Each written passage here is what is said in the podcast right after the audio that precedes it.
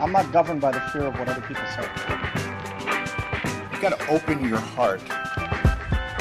Well, number one, he's one of the elite offensive players in the game.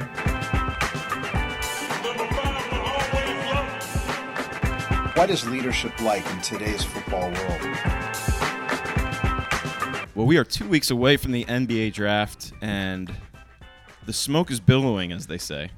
De'Aaron Fox now. We're getting the De'Aaron Fox, Lonzo Ball. Uh, who's the right number two pick? Uh, first, let me introduce my esteemed guest, in addition to Mike Sielski, Zach Berman.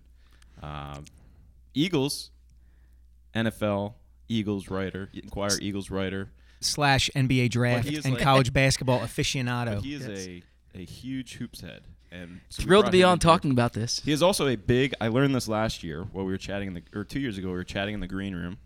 Um, he's a big pizza aficionado. oh, nobody knows pizza the way Zach does. Much to the dismay of my wife, yes. Why? she anti pizza? nah, she wants me to eat less pizza, probably more salads. But uh, I I love a good pizza. You see, the thing with salads is like they're tricky because like if you just eat lettuce, they're healthy.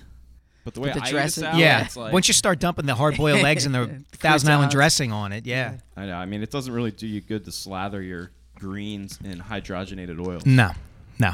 Do they make those hydrogenated oils anymore? I don't know. They they probably been banned. All right, well, we're think. gonna talk. We're gonna we're gonna break down the NBA draft. Zach Berman has huge amounts of copious amounts of college hoops knowledge, uh, and he's just bursting at the seams to talk about it after two weeks of Eagles OTAs. But first, um, we're gonna try to open up each show by taking a rundown of of That's some, of, the- some of the storylines, um, just to kind of reset me more than anything. Yeah, as opposed to a rundown of what's inside your head. Exactly. Um, because there's been a lot of stuff going on in Philadelphia sports here. It's not it's not the most uh, uplifting time to be alive uh, in the metropolis, but um, you know we got a lot of stuff. For instance, the Phillies are apparently discussing or have had internal discussions about sending Maikel Franco back to AAA. Uh, Maikel Franco has not looked good this year. Matt, No. uh, Zach, have you watched a lot of Phillies baseball? I've had it on the background, but Yeah. uh, more NBA playoffs than Phillies baseball, to yeah, be well, honest. that's probably the right decision. Yeah. Um, For your own well being. Franco's hitting 209.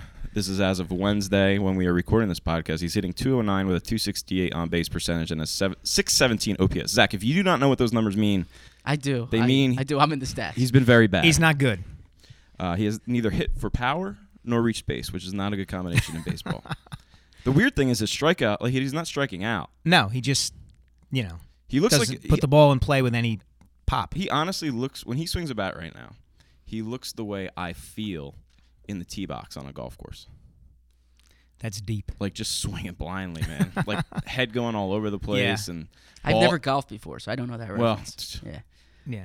It only when when Murph golfs, it only looks like that a major league pitcher is throwing him a slider low and away. My Fair it's enough. not so much golf as chasing a, a ball around the woods. It is. You feel the way I used to feel in the in the batter's box. That's Yeah. Yes. Yes. And I was never I played one season of baseball, fifth grade. Did not go back. Didn't go well. Um All right. So what, what, do you think? I mean, do, do you think this is a? you've been down to the Phillies a couple times this year. What, what do you Mm-hmm. think about Franco? Uh, what do I think about him? I, I I mean on like a concrete level, not like yeah. I don't write a poem or anything. No. I think, on the one hand, I think people are forgetting that in a perverse way, that he's playing poorly is a good thing in the sense that this whole year you've you've written about this Murph this idea of well the Phillies should do something right away to fix this problem. Well, the whole point of the season was to figure out what you would have moving forward. What was going to, you know, what players were going to have staying power. And part of that discovery process was finding out whether Maikel Franco could be an everyday, middle of the lineup third baseman. And it's turning out that perhaps he is not that player. Um, do you send him down for a couple weeks to see if he gets his head on straight? I don't. I don't see the the downside to that. As long as you have someone who can play an adequate third base in his place. Um, but the idea that you need to get Maikel Franco fixed, otherwise the future of your entire franchise or your rebuilding efforts are in jeopardy. Uh, I think is is incorrect. I think part of the season, the big part of the season, was finding out whether he was going to be one of the the quote unquote guys, and it may turn out that he's just not. Zach, you covered some nationals for the Post. Mm-hmm. Phil- spot duty. Mhm. Um, baseball is just a mind bleep of a sport. And like I, we talk about finding out, but you see Odubel Herrera have two solid seasons with virtually identical numbers, and he's I mean, Mhm. all of a sudden he's takes a step back in year. Th- I mean, huge step back in year three. Looks like Yeah. you know looks like a Rule Five pick Right. that shouldn't be in the major leagues necessarily. Um, w- what would your how would you operate? I mean, can you is there fixing or do you just have to let a guy kind of see what he is? I would keep. I I would go the other way and bring all the young guys up that are that are near ready, uh, and and let them take their lumps now, um, because I I think there's more benefit in failing at the major league level than there is at succeeding um, at at at the AAA level. Now, you know these guys better than me in in, in terms of the psyche of a ball player, uh, but I'm I'm of the opinion that let them fail and learn how to fail now. Well, they're definitely learning that. Yeah. The problem with the young guys is they ha- they have not played particularly well Not down all on of the them farm. have, no. I mean, JP Nick Groff- Williams has though. Nick Williams is getting there. Um, he he's been hot. Uh, the problem is the guy who's been hottest, Rhys Hoskins, is a guy who plays the same position as the one guy who is actually hot at the major league level in Tommy Joseph, and and they're really. Well, let me ask you: Is there a workaround for that? Is there? I don't know. I mean, Tommy, you, you saw Tommy Joseph try to be, break up a double play a couple nights ago. Yeah. At this point, he can't. It's not like he can run in the outfield. Right No, he can't. Uh, You know, I mean, uh, gosh, I remember watching the Phillies try to turn Ryan Howard into a left fielder um, so that they could possibly move him. Ooh, that him. happened. Oh yeah, back in 04 and 05. Wow. and it was not pretty. Um, and I don't think you could do the same thing with Joseph. Certainly, based on what we've seen of him, and I haven't seen enough of Rice Hoskins to know whether he could make him an outfielder. But it doesn't seem Rice. Rice, wasn't it? Reese. I've always Reese? said Reese. Reese. Okay. Reese R Hoskins. H Y S. Yeah. R H Y. Reese Rice. Maybe it's like just a. Bob an- Hoskins. Maybe it's just. An, Can we call him Bob? it might just be an empty syllable. It could like. be. Anyway, to answer your question, no, you, you, uh, you know, th- there's an impasse there. Uh, I would agree. I mean, I see the merit of what Zach is saying, and I, I'm not closing the door to that completely. I just wonder, um, you know, as you said, Murph, how many of these guys really are ready? I mean, only within the last week or so has J.P. Crawford really started to. Well, I, th- I think the the argument and to to stick with Zach is I, I think readiness. fine, whatever. I think readiness at times gets a little overrated once you reach the, reach the upper levels of the minors. I mean, look, guys, guys come up and struggle, and then they figure it out. I, I'm of the belief that you can only figure out how to hit major league pitching once you start seeing major league pitching, and um, you know, Nick Williams has been at AAA now for you know a ye- solid year, year and a half, and he's pretty much been the same player. Uh, You know, it, it's put it this way: if he does not turn into an everyday major leaguer, it won't be because the Phillies called him up too early. Mm. You know, it will be because he's not an everyday major leaguer. Uh, I guess the one thing you could argue is rather than call him up and remove all doubt Mm. from other teams that may be interested in acquiring him. Because I think that's where the Phillies are at right now in the rebuilding process. That you might have to try to start shipping some of these guys. You know, you, they need pitching yeah. more than anything else. Um, Yeah. So yeah, I don't know. Uh, but anyway, we've already spent way too much time on that one. the Eagles kicked off their second week of veteran OTAs on Tuesday. Zach was there yesterday. I was there yesterday. Mike Sielski was there yesterday. Um, Carson Wentz did not look good, but it's It was prac- raining. It's practice. We talk about practice. Um, and he happened to throw a lot of balls to Rasul Douglas, who was lining up with the first team defense. Mhm. Zach, what, what do you think of Rasul Douglas? Do you think he is going to be? Uh, now Ron Brooks was not there, um, but how do you see that cornerback position shaking out? Jim Schwartz was not. Uh, did not, Not a hearty encouragement. yeah. No, I, I think that they're going to give Rasul Douglas every chance to win a job um, this summer. Uh, J- uh, Jalen Mills is going to be in their top three. Patrick Robinson, uh, I think they'd be comfortable with him in, in the top three. But I do think they're going to give uh, they're, they'll give Douglas every chance to win that job. They like Ron Brooks in the slot. Actually, in those first four games when Brooks was healthy, He played well. he, he played Yeah. well there. Uh, so you need to see how he recovers from the injury. But but depth is a concern there, and they're going to take their lumps at, at that position while waiting for Sidney Jones to get healthy. Do you think? I mean, is Jalen Mills strictly a slot? No, no, they view him as an inside outside guy, and I think he's going to start on the outside and base.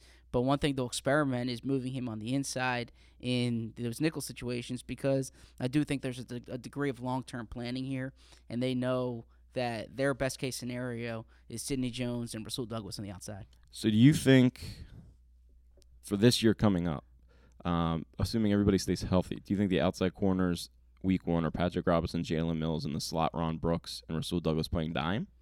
I think that uh, that would be the way I would write it up now, but I I believe that they're going to give Douglas a chance to unseat Patrick Robinson. Uh, Patrick Robinson, one kind of inside football observation from Mhm. me. Very small head. like it, it's like What's an, that mean? What's that? Yeah. I don't know, but Yeah. it's an amazingly small head. Yeah. Like he's he's a slight. I don't know. He's just got a, a slight. Uh, Like Michael Keaton at the end of Beetlejuice. I don't know. small? Yeah, it's just like uh, it's interesting. I mean, we always talk about guys with big heads. We never give Yeah. any respect to the guys with small heads. He's just got a remarkably small face. That's just what I've noticed. I Um, didn't see that in any scouting reports when they signed. no, him. I don't. I don't know if that. I don't know if that was in there. I'm not sure if that was a uh, deciding factor or not. Um, but the Flyers, we'll, we'll Yes. talk about them. Throw them a bone Sure. because I know you're itching for that. Oh yeah. Uh, Oskar Lindblom Yes. uh, was described on our website as highly touted. Highly touted for Now- a fifth round pick. I never really trust dangling uh, superlatives like that, like Mhm. who is touting him and, Right. and how high.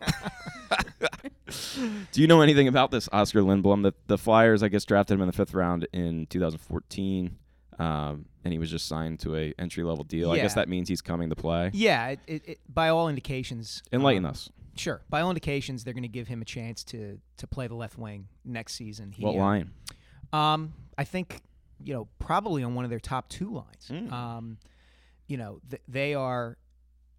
Th- he performed very well at the Swedish league. He was a he was a very productive you know scoring forward down there.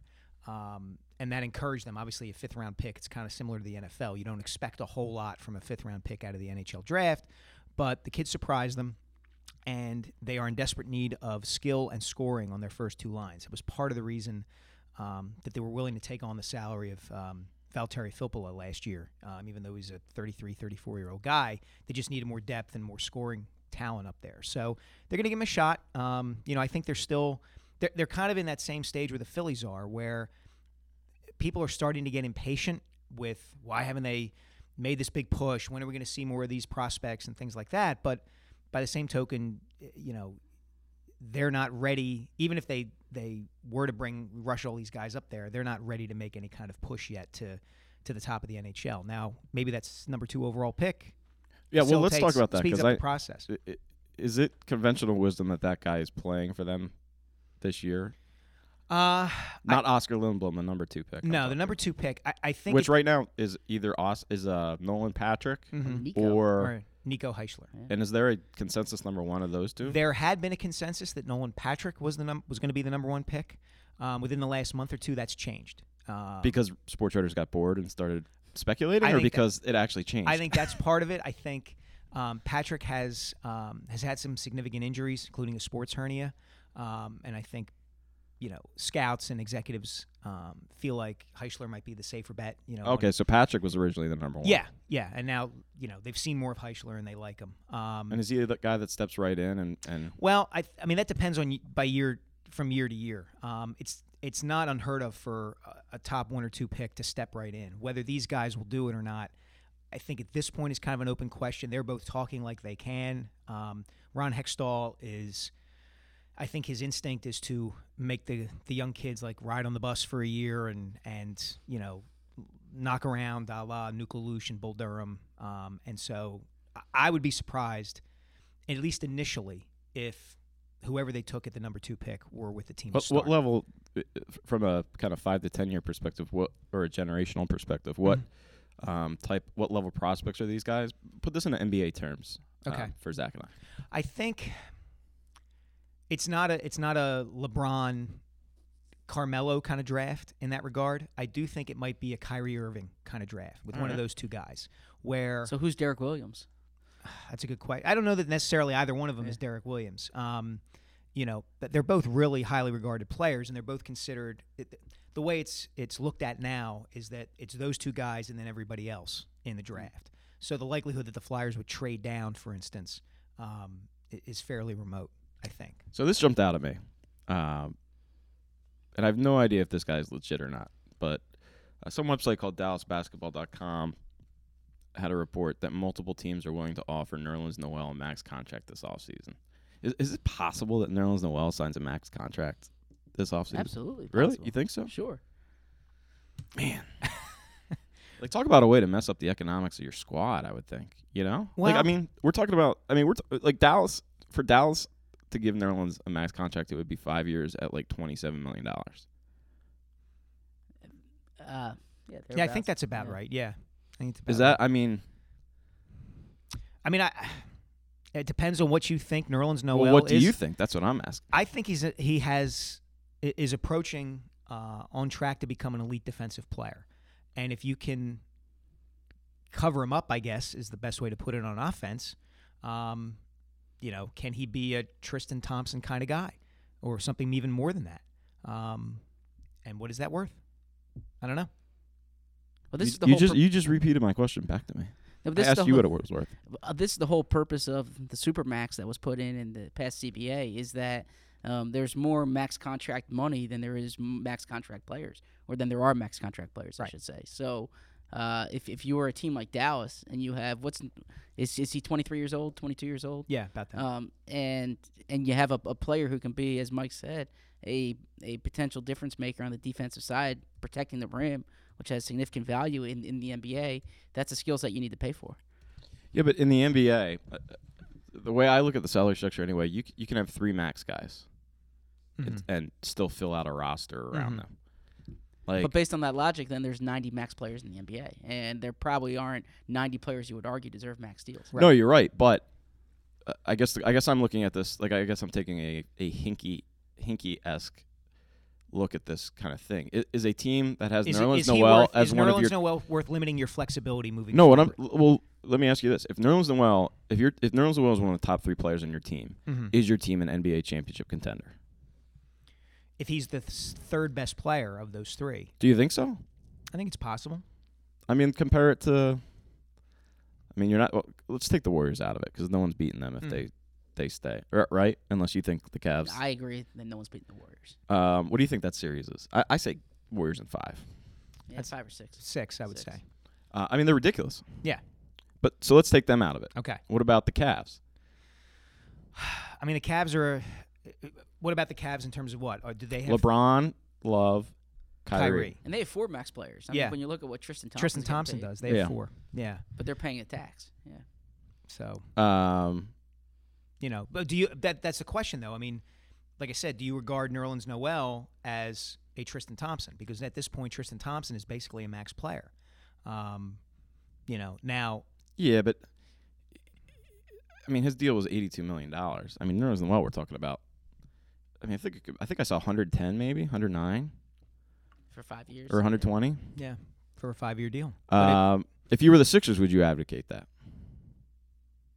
I mean, clearly they answered Isn't that why they yeah, traded him? That's Yeah. why they. well, I know traded him. that's, They didn't cl- wa- but they what didn't would want you? to. I mean, was that? And this was the argument I brought up at the time, where there's Yeah. Nerlens Noel, you're going to have to s- sign him to a something ridiculous. I didn't, I didn't know that it would necessarily be a max deal. Um, given where they were, given where they are now, I'm not sure.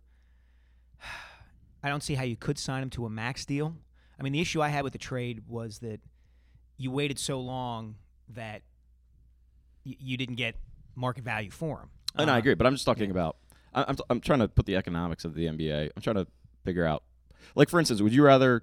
Do you think Dar, if, if they're both free agents, who do you think is worth more on the free agent market, Nerlens Noel or Sarge? Go ahead, Zach. Uh, I would say I, I need to see more of Sarge. I, I, I would Yeah. say right now Noel because he has the skill set of protecting the rim. But I guess so. So this is what I'm looking at. Like, it's gonna be interesting because let's say this guy turn actually turns out for the Sixers that they draft that we're gonna be talking about Mhm. over the next 10 to 15 minutes. All of a sudden, you got.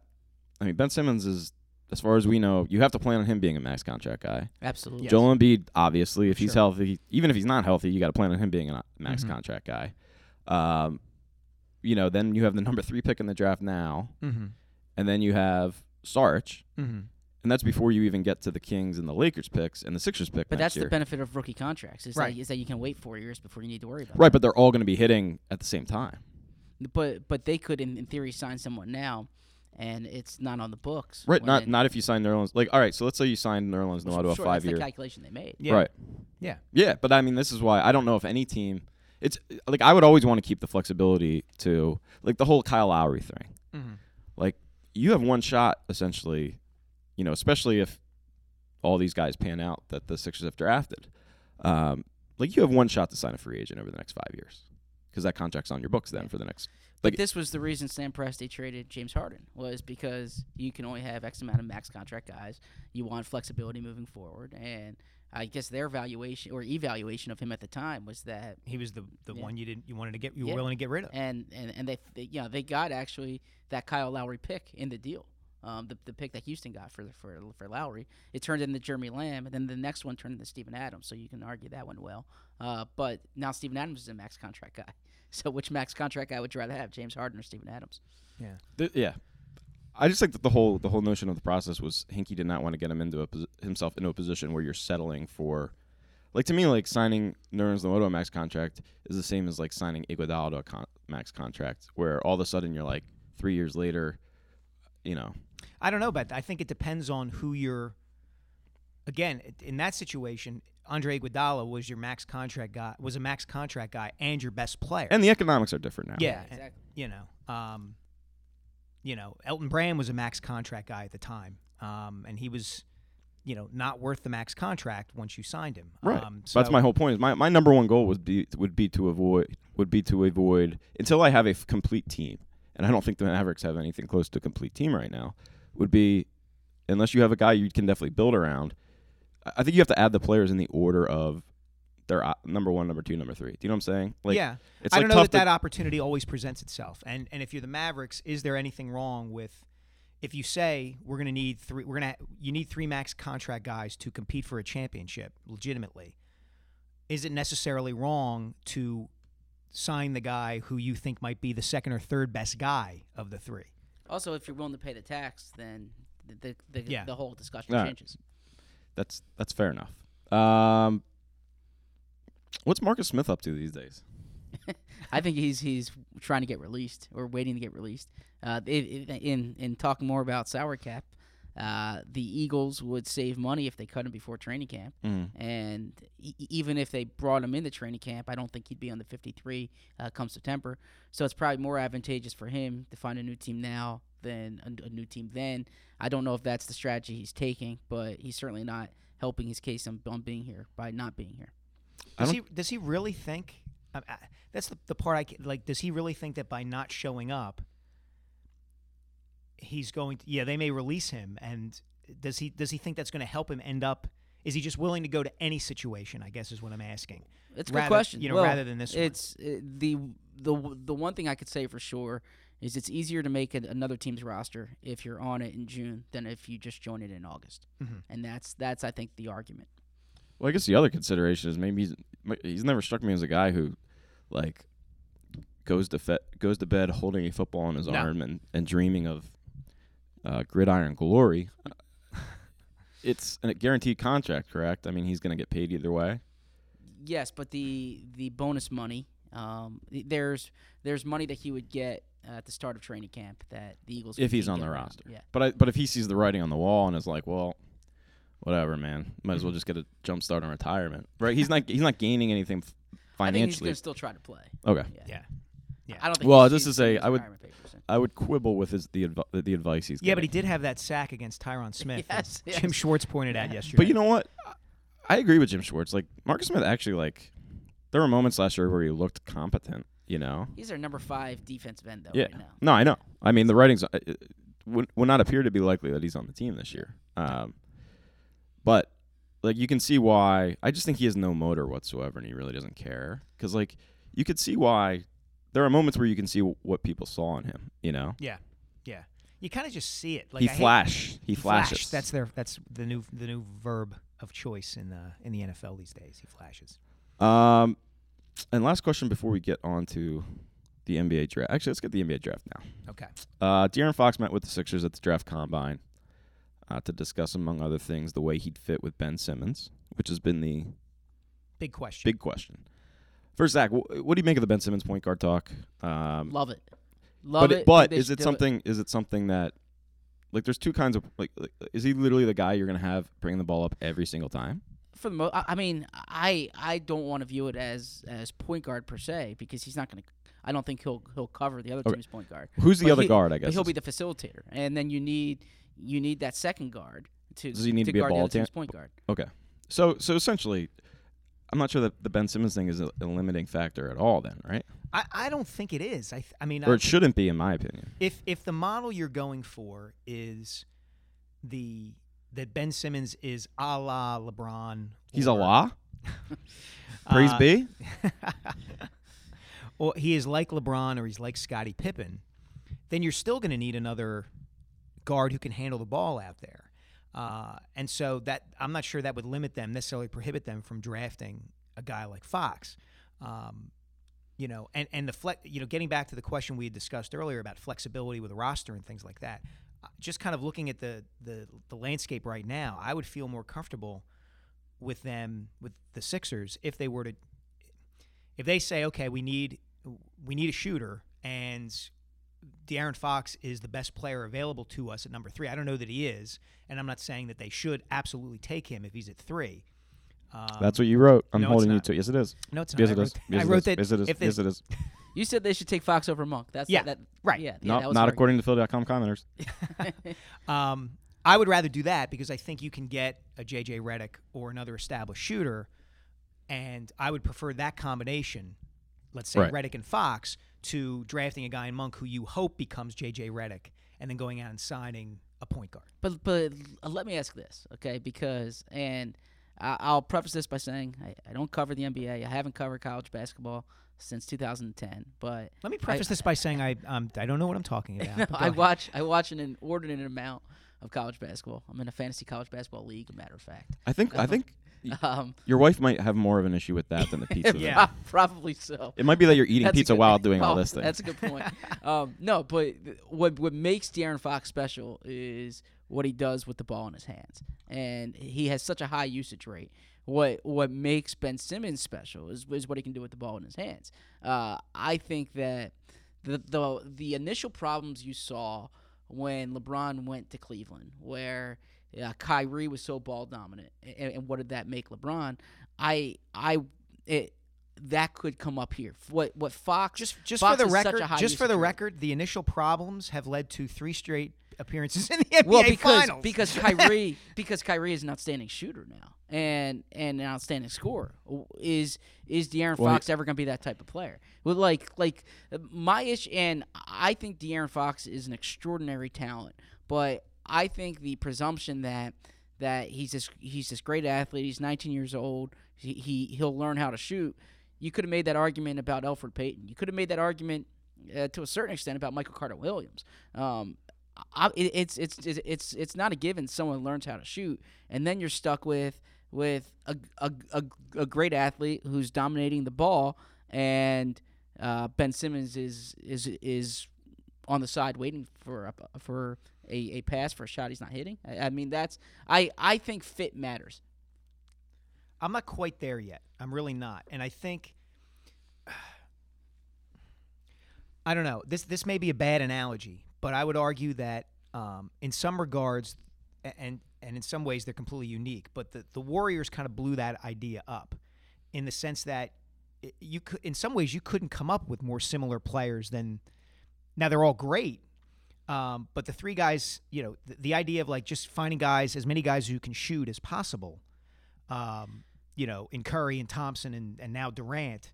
Um, I don't worry about that as much, I guess, is what I'm saying from You a see, I- stylistic standpoint. I disagree with you when you bring up the Warriors because I think what makes I think one of the things that makes the Warriors special is that is that Klay Thompson is not ball dominant. That that he that he catches and shoots. That he he, he comes that if if you look at the amount of times that Klay Thompson has to put the ball on the floor, it's it's such a small number there compared to his production.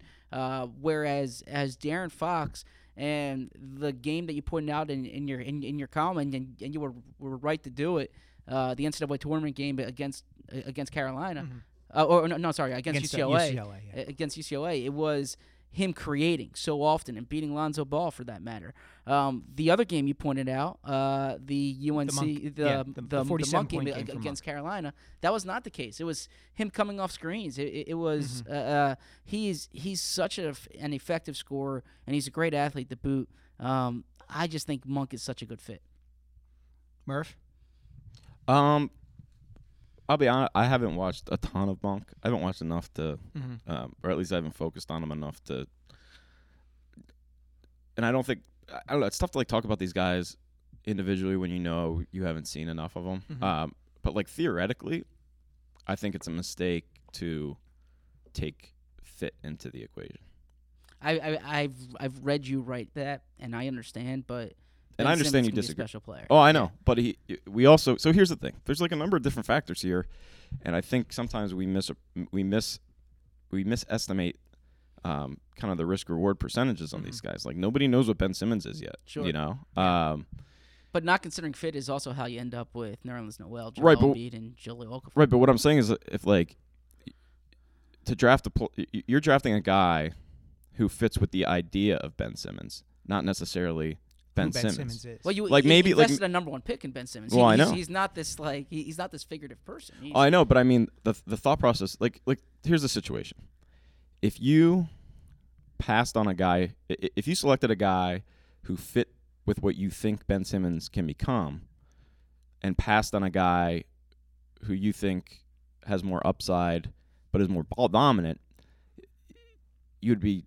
I, I think you've got m- more outs if that guy if both of them. Turn into ver- the players Yeah. you, you hope think they would be, versus if Ben Simmons does not turn into the player and you pass you pass up on a guy who might have been that player. But what if Fox doesn't turn into that? No, I know. It, So uh, that's- that's, Yeah, but I'm just saying there's percent like and, it's and I'm I'm not even arguing just just Monk. Actually, the the, the player I really like, and I told Mike this yesterday, is is is Jonathan Isaac at, at Florida State. all right. Well, because, break, break him down because I don't I haven't seen him much. I mean, he's he can guard four positions for you. That's that's that's number one. Um, he's built very similarly to Brandon Ingram last year, so real skinny, but he's he's legit. You know, six ten, um, and he can shoot. Uh, so uh, the comp that I would give if if if I were to give one is Rashard Lewis, uh, and that fits in terms of what the Sixers are looking for. I'm kind of with Murph in the sense that I'm not at the stage yet. Like they're going to try Ben Simmons at point guard, um, but Simmons also spent a lot of time on the block at LSU, um, not just backing guys down, but acting as a, a post passer and those Sure. sorts of things. Um, Wouldn't it help to pass to someone who can shoot? well, yeah, I mean you're going to Yeah, but have, you can sign somebody. you who can, a you shoot. can sign somebody who can shoot, shoot. B you have a big man, Who presumably shoot? who can shoot. That's a great point. I, I see you there. you know great point. and with respect to fi- you know I, i'm a believer i keep going back to this example but you know the portland trailblazers in 1984 was it, 19 yeah it was 84 had the same question they needed a center and they, they had, had an elite Drexler. shooting guard in clyde drexler and Valid so they point. passed on michael jordan Mhm. and i think i think where murph's point is particularly relevant is the idea that we're getting caught up in in looking at the Sixers because it's been four years of tanking, relatively speaking, um, and thinking, okay, now they have to start settling into who this is, Sure. where this is going to be. I'm not quite sure they're there Well, yet. I'll give you a different, and I see your point there, and I can't dispute that. You're 100% correct. Uh, and I'm just thinking about this off the top of my head, but um, the Golden State Warriors had had this accumulation of of, of, of talent where they had Monta Ellis and and Steph Curry, and what and what they determined was that to maximize Steph Curry, they needed Monta. Uh, they they needed Curry on the ball more. They shipped Ellis out, brought in Andrew Bogut, someone who could protect the rim. They, it made more sense, and then everything's kind of taken off since then. Right, and and and that's my point is that uh, the Sixers are still at the stage. I think Murph and I have discussed this before. I feel like they're still at the stage where you have to be open to that. Like, for instance, with respect to Sarge, like if if Simmons becomes your four, let's say, you have to be open to the possibility of moving Sarge. I'm not saying you shop him. I'm saying that if you if you decide that Fox is clearly ahead of everybody else, that that's the guy, he's the most talented guy. My at this stage, I would say, okay, then you take Fox and you see how things play out. And if you have to move Saric, then you have to. That's something you have to think about. Sure. Um, you know, at this point, the only guy I can see that you have, you know, that you really have to say, this is the guy. You know, we don't move, we don't touch, we give him the max deal, and hope he stays healthy. Is Embiid. Okay, Um, I would put Ben Simmons there, but I'm I, I'm, higher on willing Ben to pu- I'm Simmons, willing yeah. to put him there too. I just I want to see him first. Okay. You know, and I want to see how, because he's so versatile. I want to see how it plays out. Maybe he comes m- becomes more of a four than he is of a one. Um, I don't know yet. I don't know. I think that's what I think that's where, like to me, you're. I, I, I think what the mistake is, like I think it would be a mistake. Look, you take fit into the equation to a certain extent. Like, don't draft another big man, obviously. Um, but I think it would, you should be looking at this as what is the best combination that we can get out of Ben Simmons and the number three pick in the draft versus this is what this is the role we're going to use Ben Simmons in. We need to cater the number three pick around that because if Ben enough. Simmons is so versatile, it, I don't know. I just He think it would be a mistake to. I, I see your point. Now, what I uh, and Bryan Colangelo has obviously not asked me for advice, but I would look um, the trade down. Uh, I would look at Orlando and try to get one of their wings, uh, whether it's Evan Fournier, who I, I I'm not as high on Terrence Ross, but if, if there's a way they can get Evan Fournier and and and move down to six, and then there's a handful of players there who are intriguing, and, and whether it's Dennis Smith Jr. Um, or Monk or Jonathan Isaac, uh, or even if De'Aaron Fox were to somehow slip, if if a if a team wanted Jayson Tatum, you know. Um, but uh, these are the conversations I, I, I would be having Mm-hmm. as opposed to just saying who's the third best player in this draft. Absolutely, Yeah. and that's I, I've said agree that all throughout. I think every option, and this is why I meant. I know Sam Hinkie thought like this. I'm curious to see how Bryan Colangelo operates. Like you need to have every single scenario, every possible combination. Um, you know, what will Team X give you for Ben Simmons, for Darius Saric, for everybody really except Embiid? I would Yeah. say. Um, you know what? You know, the number three pick and the Lakers pick. What can that get us? Number three pick, Kings pick. Number three, you know, like you need to have, and then you need to take all of these. You need to find the best combination of five. You know, out of that, Mhm. and that might look a lot drastically different than just Sure. taking the number three guy just, in the draft. the only thing that I would caution, and I agree with. I, I, I told Mike this yesterday, so I'm, I'm not just I'm, I'm not just puffing him up here. I agree with 90% of uh, of what he wrote about Fox, but but whether you're talking about Fox, whether you're talking about about uh, Josh Jackson, the one thing I would caution against is is, is saying just presumption that they're imagine gonna what he's going to be when he can shoot. Yeah, right. Because Oh, yeah. And that's Mi- fair. Because That's because fair. the same thing was said about Michael Gilchrist with the number two pick, and we're what four years into that, and Michael Gilchrist still isn't shooting well. Yeah. Mhm. That's yeah. fair. That's mean, fair. I- Not every guard is Mike Conley who, f- Sure, who figures exactly. it out. Yeah, that's fair. Um, I, I think the counter argument would be to that would be, uh, there are plenty of pla plenty of players, particularly at the point guard position, um, that have been good NBA players that haven't been able to shoot necessarily. Which good point guards now don't shoot? Rajon right Rondo. now, well, Rondo was one I was going to get. John Wall's not a great shooter. Um, like, um, like I'm saying great shoot. Like, like Jrue Holiday's not a great shooter. Um, Rondo would be the one that I Yeah. I And there's a reason why Rondo's been now on four teams in three years. Uh yeah you're correct you're absolutely I'm just And I- saying yeah. Some of that is demeanor, though, isn't Sure. it? Too. my I, and I, this is this is an argument that more goes towards Josh Jackson who Yeah. really scares me probably more than anybody yeah, in the me draft. too.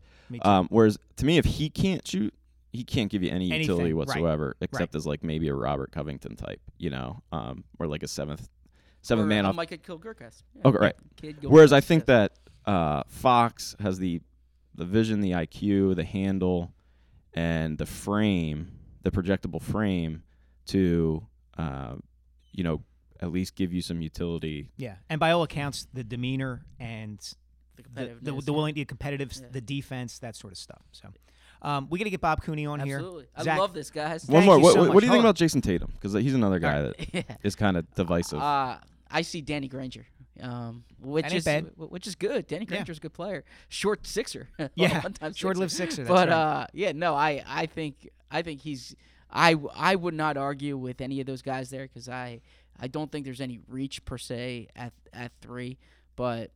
I think if if I if I had my druthers, I would want someone who can shoot. so Monk is your guy. Monk, I'd like Jonathan Isaac, but I I would look into optionality to use Sam Right. Hinkie's word Mm-hmm. and and try to move into that five six range. Howie tried to appropriate that word. He did. He did. Um, but whatever. We'll talk about that later. Thank Zach, you for having thanks, me on. thanks for joining Thanks, us, Zach. man. We'll check back after the draft. Uh, now let's go to another basketball guru. We were just talking with Zach Berman. We were. Now we're going to flip to uh, Bob Cooney, uh, Sixers insider, NBA guru, longtime Daily News, Frequent talk radio personality. frequent talk radio personality. You may know him from such as as Philly Sports Talk. Bob Cooney.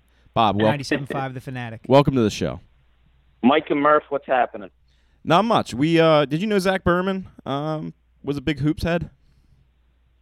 You know what? I think he got to be that way from his time up in New York, if I'm not mistaken. Yeah, he uh, he knows his hoops and he he loves it. Yeah, it's always fun uh, talking some basketball with Zach. So what? Uh, uh, give me the minus the PowerPoint. Give me the presentation on where you think things are right now for the Sixers. Um, what are they discussing? What are the likely options? And what are the big variables that they're considering over the next couple weeks uh, leading up to the draft? Yeah, well, a lot of it is, you know, it's it's it's fit or or best available is is kind of like your two headlines. Like, do you when you when the draft comes, are, are you looking to get that shooter? Uh, And and they need multiple shooters on this team for this thing to start working really well. You got to spread the floor uh, with Joel Embiid, with Darius Saric, with Ben Simmons. So you, you have to get shooters. The one thing about this draft, although it's a very good draft, especially one through nine it, it's a little devoid of shooters, though. I mean, you have Malik Monk, but there's concerns about him because of his size. And seeing him in person up at the draft lottery, he's slight. He's not as tall as you would think. I would say six two, six three might be a stretch. Um, so that could concern you a little bit. But Markelle Fultz is probably, you know, your your best all around guy. But is he going to be there uh, at three? Should the Sixers stay at three? And do they covet him enough to make moves to try to move up to one and get him?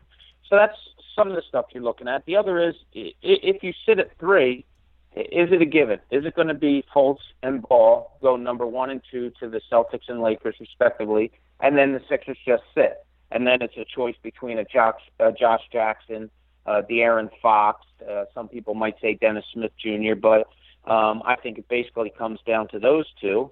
Uh, you know, so it's it's kind of you have a lot of variables. If if they stand pat if they maybe even get two guys in this draft, I don't think they're going to fully address the shooting needs that they had. Therefore, you're going to have to hit that on free agency. But Bobby, if you were the GM, this is a two-part question. If you were the GM, what would you do? And as a as a kind of a uh, precursor to that, how much have you looked at some of these prospects and, and who do you like? And then based on who you like, what would you do? That sounds like three questions to was, me. I think man. it was actually on, Mike. seven. Sorry.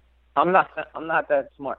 I've watched. I, I, I was um, emailing with one of our editors today. I've watched so much film. I'm bleary-eyed of these guys. They're kind of starting to run together to me. If, if all right, if, if say if ball stands packed, say Fultz goes, say ball goes to the use to the Lakers, which might surprise me a little bit because I, I think Magic is holding something up his sleeve.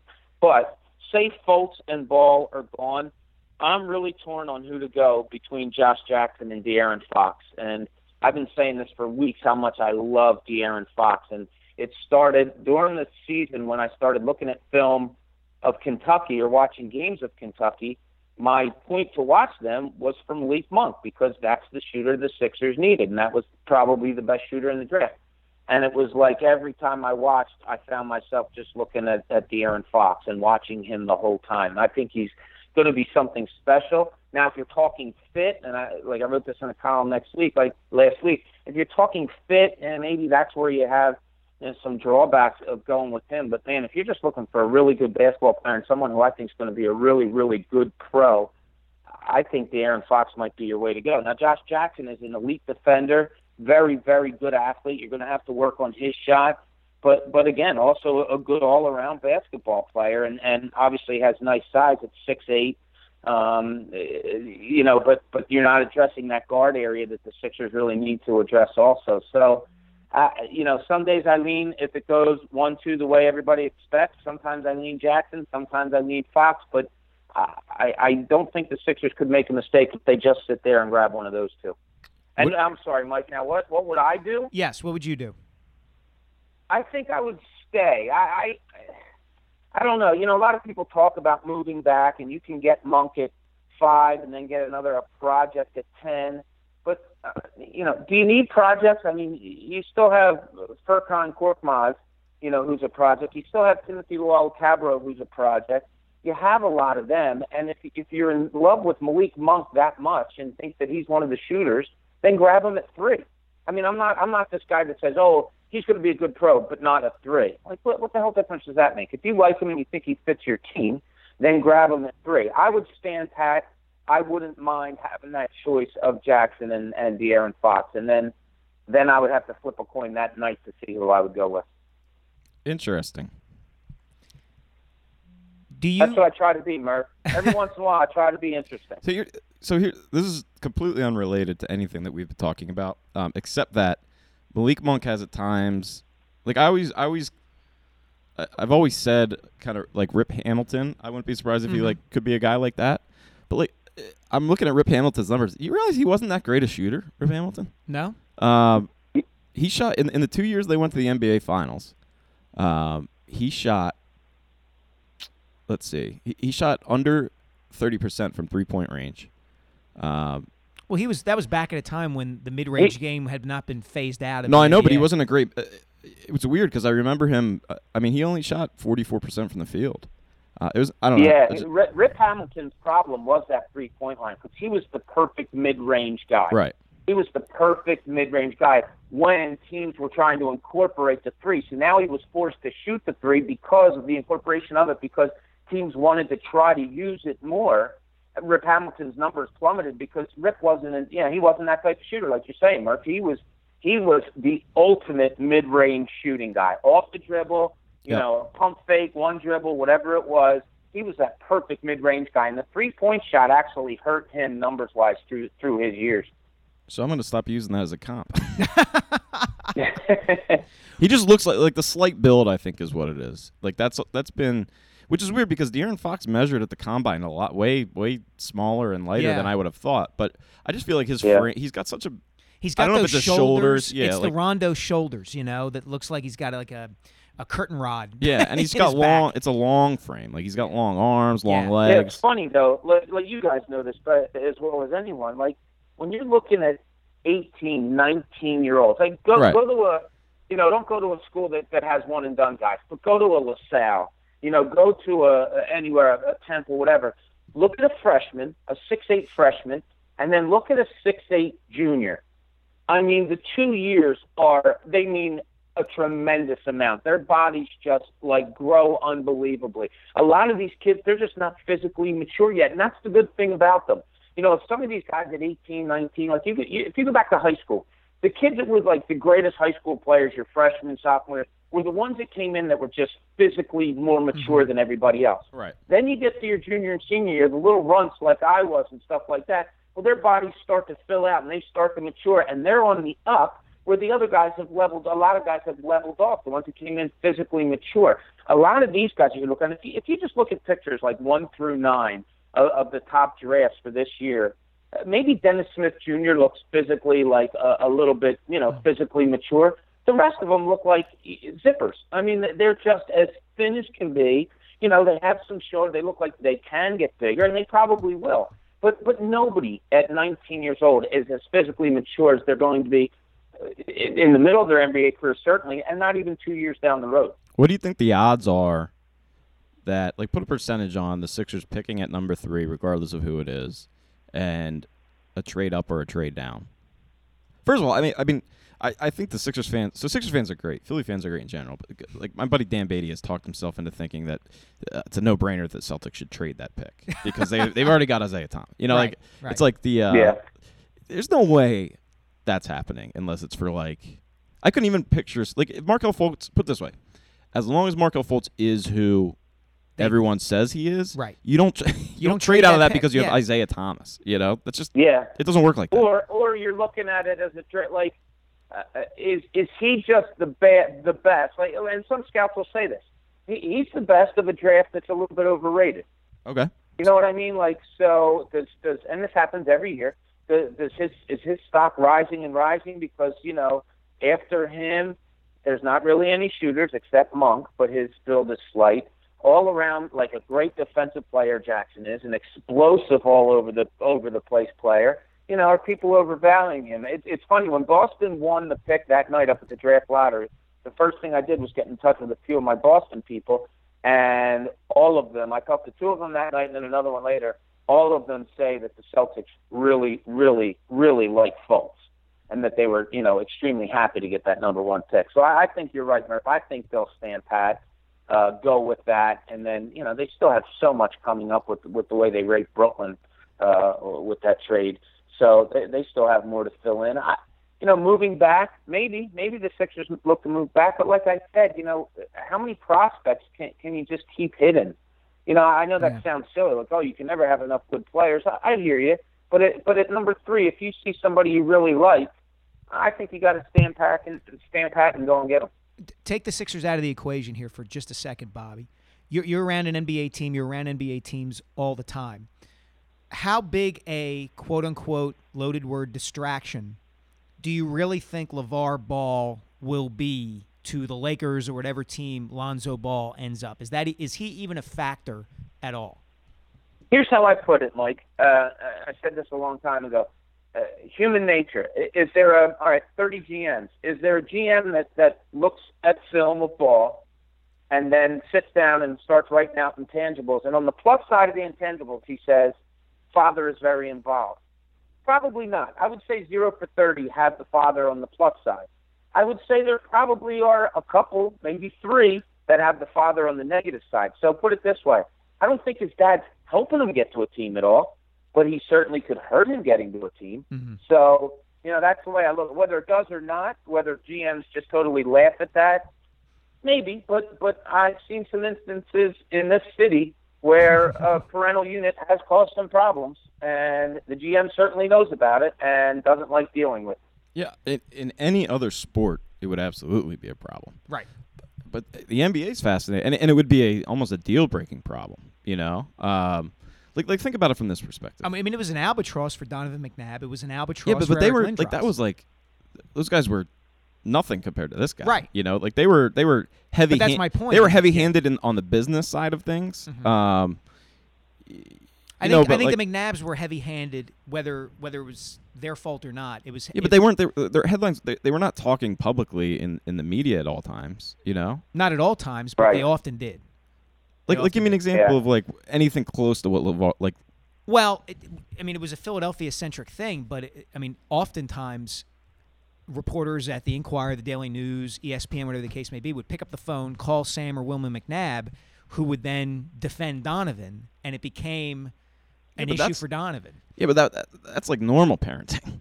Well, yeah, I mean, like who would? Somebody calls me about my kid. I'm defending the hell I understand. him. I'm not saying it's a problem. I'm suggesting that No, I, I'm not, I'm not That's what saying saying happened. it's bad parenting. I'm saying that the parent became an issue for the athlete. Yeah, but I, I, I just think that's on a completely different level. Like he could, he might have become an issue in terms of his reputation. Yeah. But in terms of like the team, it was No. never an issue.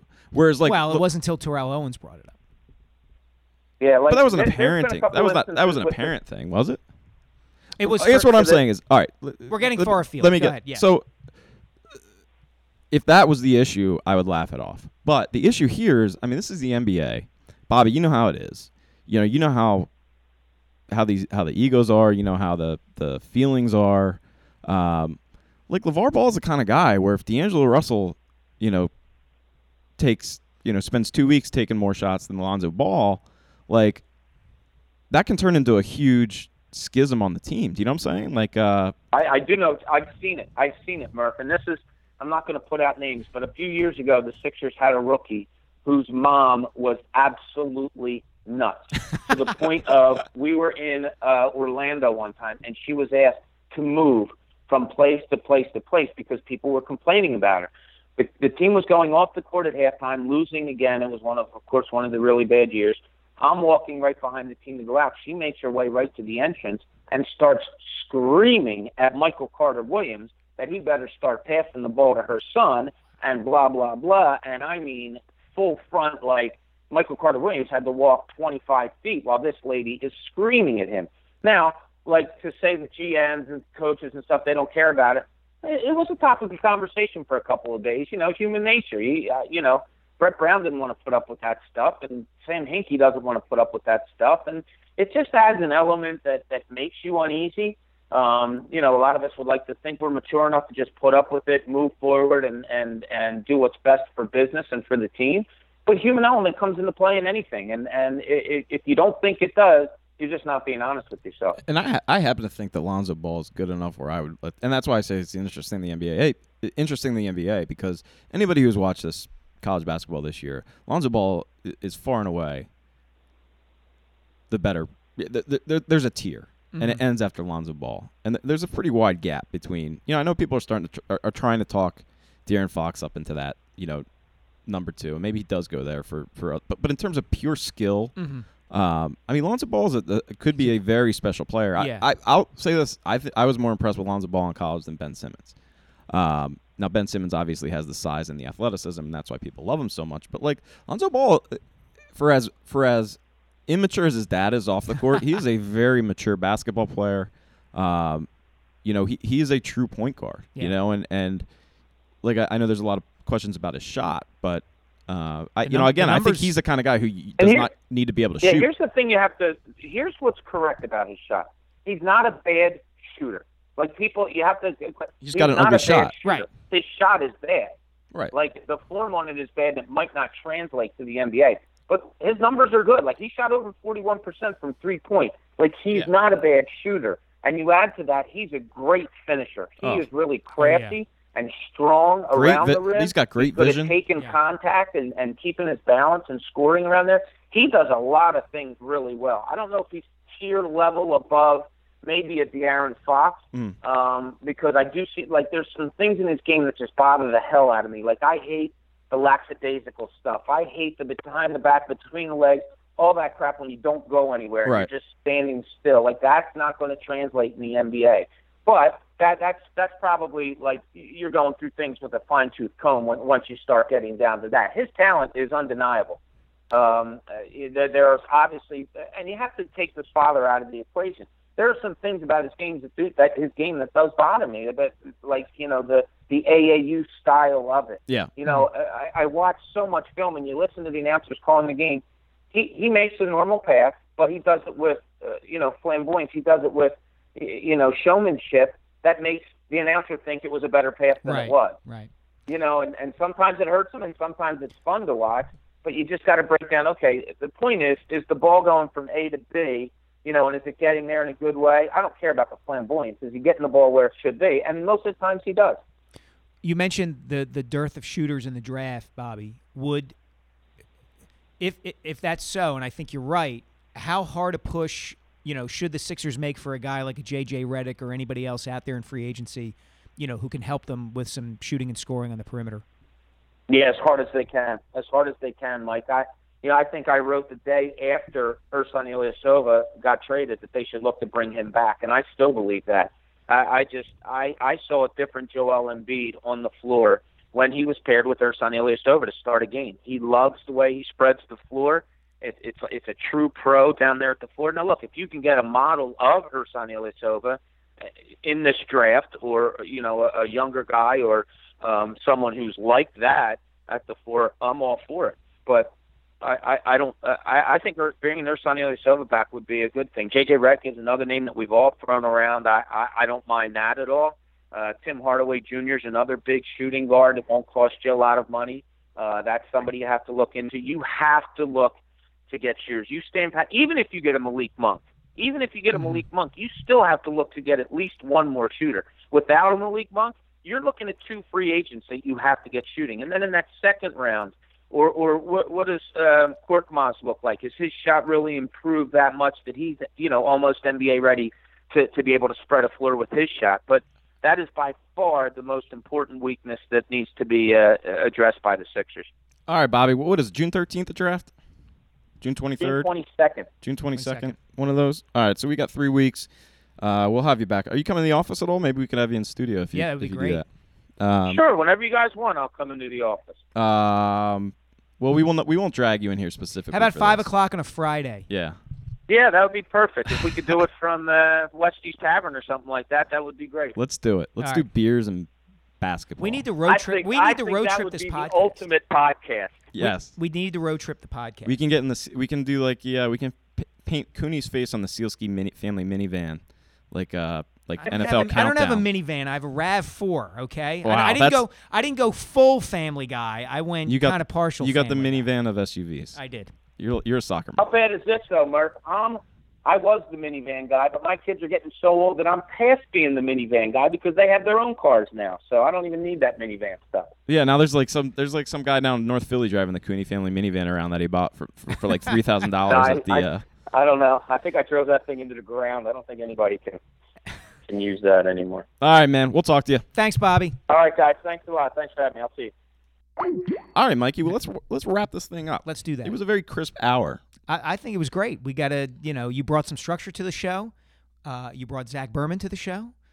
I, I think it went. Well. You brought a beautiful pastel shirt. We didn't even get a chance. Next week we'll have to talk about your commencement address. Okay, sounds great. Um, as soon as I dig up some some digital audio of it, so we can all enjoy it. All right, sounds good. All right, buddy. Later.